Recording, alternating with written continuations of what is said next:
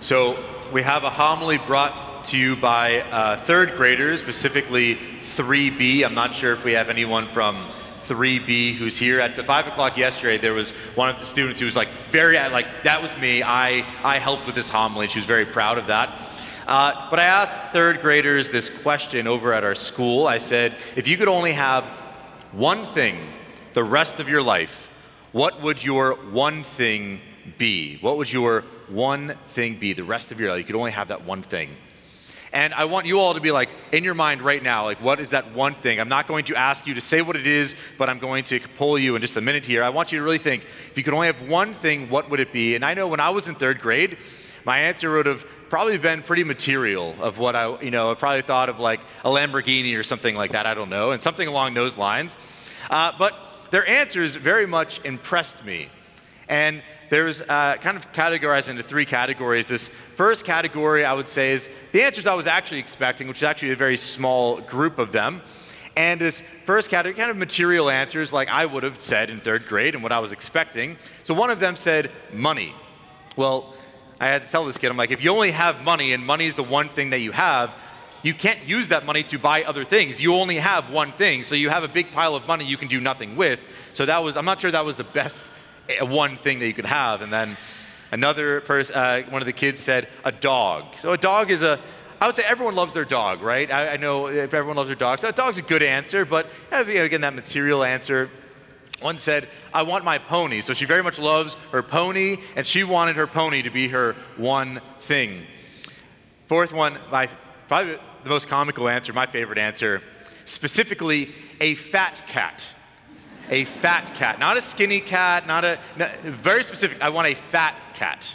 So if it gets skinny, no, that's not my one thing, I want the fat cat, all right. So we had these material answers, and then we had some very practical answers. Uh, one of the kids said water, which if you go to Publix or anything right now, you know that if you had water, water's at a premium right now, so that was a very practical answer. I want water, and we, you know, we all get thirsty every single day, so being able to have water, it's a pretty good one thing. Another kid said food. I very much love food. So food is a pretty solid response, a very practical response.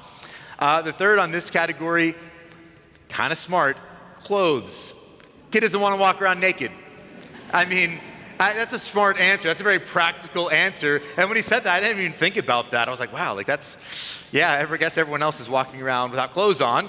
Uh, anyway, so we had those, the material answers, uh, these very practical answers, but then majority of the kids had these very profound answers that I was not, I was maybe thinking maybe one or two of the kids, maybe towards the end would have these answers, but in fact, majority of the class, many, many of these were said multiple times.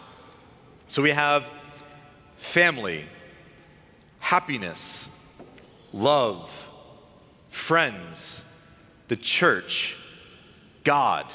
Most of these were said many times when I asked them. Those were the repeating themes. So you have third graders teaching me, like, wow, like here I am. If I was in third grade, I would have been the material answer. And these kids, they get it.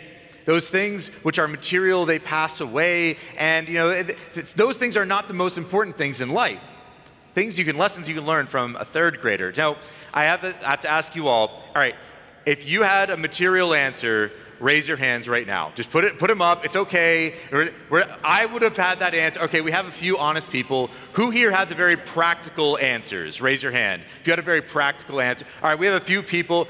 So you mean to tell me, we have some very holy people here at Saint Mark and Mary. So who here had those, uh, those bigger answers, you know, love and God, and raise your hand if that was your answer. All right, put your hands down. Now, fourth, if you did not raise your hand, raise your hand right now. Do not lie to a priest at Mass. Raise your hand if you didn't raise your hand. Okay, put your hands down. Thank you for being honest. And if you lied, uh, confessions are Friday morning after the eight a.m. Mass and Saturday at three forty-five or by appointment. Please come and see me. Happy to hear confessions for lying to a priest at Mass. Anyway, so that's the, the truth, though. There's a lot of truth to these, these uh, statements by these kids. So often we get fixed on what is immediate and what is material, and we can forget to focus on those things which are transcendent and eternal. One of my favorite authors, C S Lewis, he uh, has this uh, short story. It's less than eighty pages. It's called The Great Divorce. I'd highly recommend it. And you can imagine this story where there is a bus going from hell to heaven. And you can go from hell and freely choose to go to heaven. And you, at any point, so this narrator gets on the bus with a group of people and they go to heaven, and they're allowed to stay if they want. But this narrator keeps seeing these spirits who get off the bus, end up in heaven, and they freely choose to get back on the bus for various reasons. You see, those things which are transcendent in heaven, which are not tangible here, are the most real things in heaven. They're what gives us substance. And so those things which are material here are actually immaterial in heaven. So when they get off this bus into heaven, these people are like ghosts. They, they, they lack form. And they step on the grass. And when they step on the grass, they don't even have enough weight to bend a blade of grass. So imagine the blade of grass is cutting through them, and it's, it's painful for them to be there because they lack this substantial form. And one by one, these people who are on the bus struggle with various things, and they willingly choose to go from heaven to get back on the bus and to go back to hell.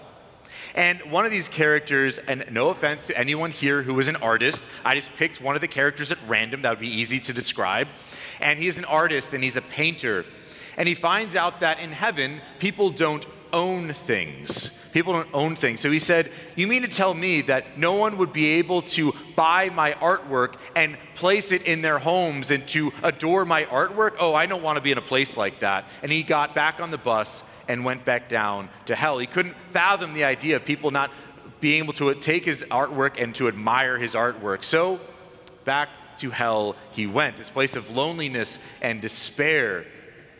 But so often that can be easy for us to do, right, isn't it? To choose those things which are immaterial, those things which are not really real, those things which are material, which are not truly real. Saint Thomas Aquinas, he has this great line. He says that the first in the order of knowledge is the last in the order of being, meaning those things which we can see and fully understand, those are the least real things. You know, I can hold something, if I can, like this piece of paper, I can hold it in my hand, I can fully understand what's in my hand, I can know it entirely. It's the least real of things.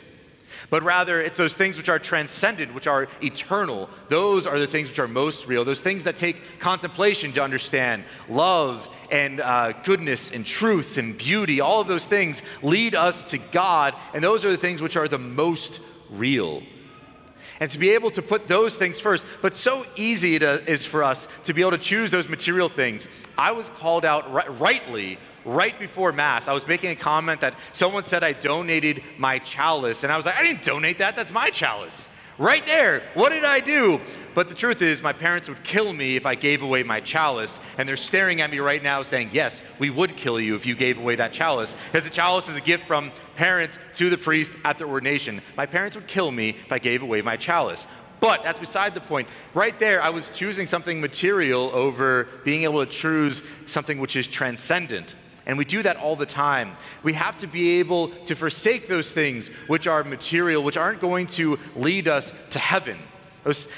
In our families, it can be some, come so easy to place ourselves there and to get focused on the stuff that we have and not focus on the relationships that we have, the love shared together, those things which are going to call us forward to greatness and to holiness. We have to be able to take all of those things which are immediate and material for those things that are transcendent and lead us towards eternity.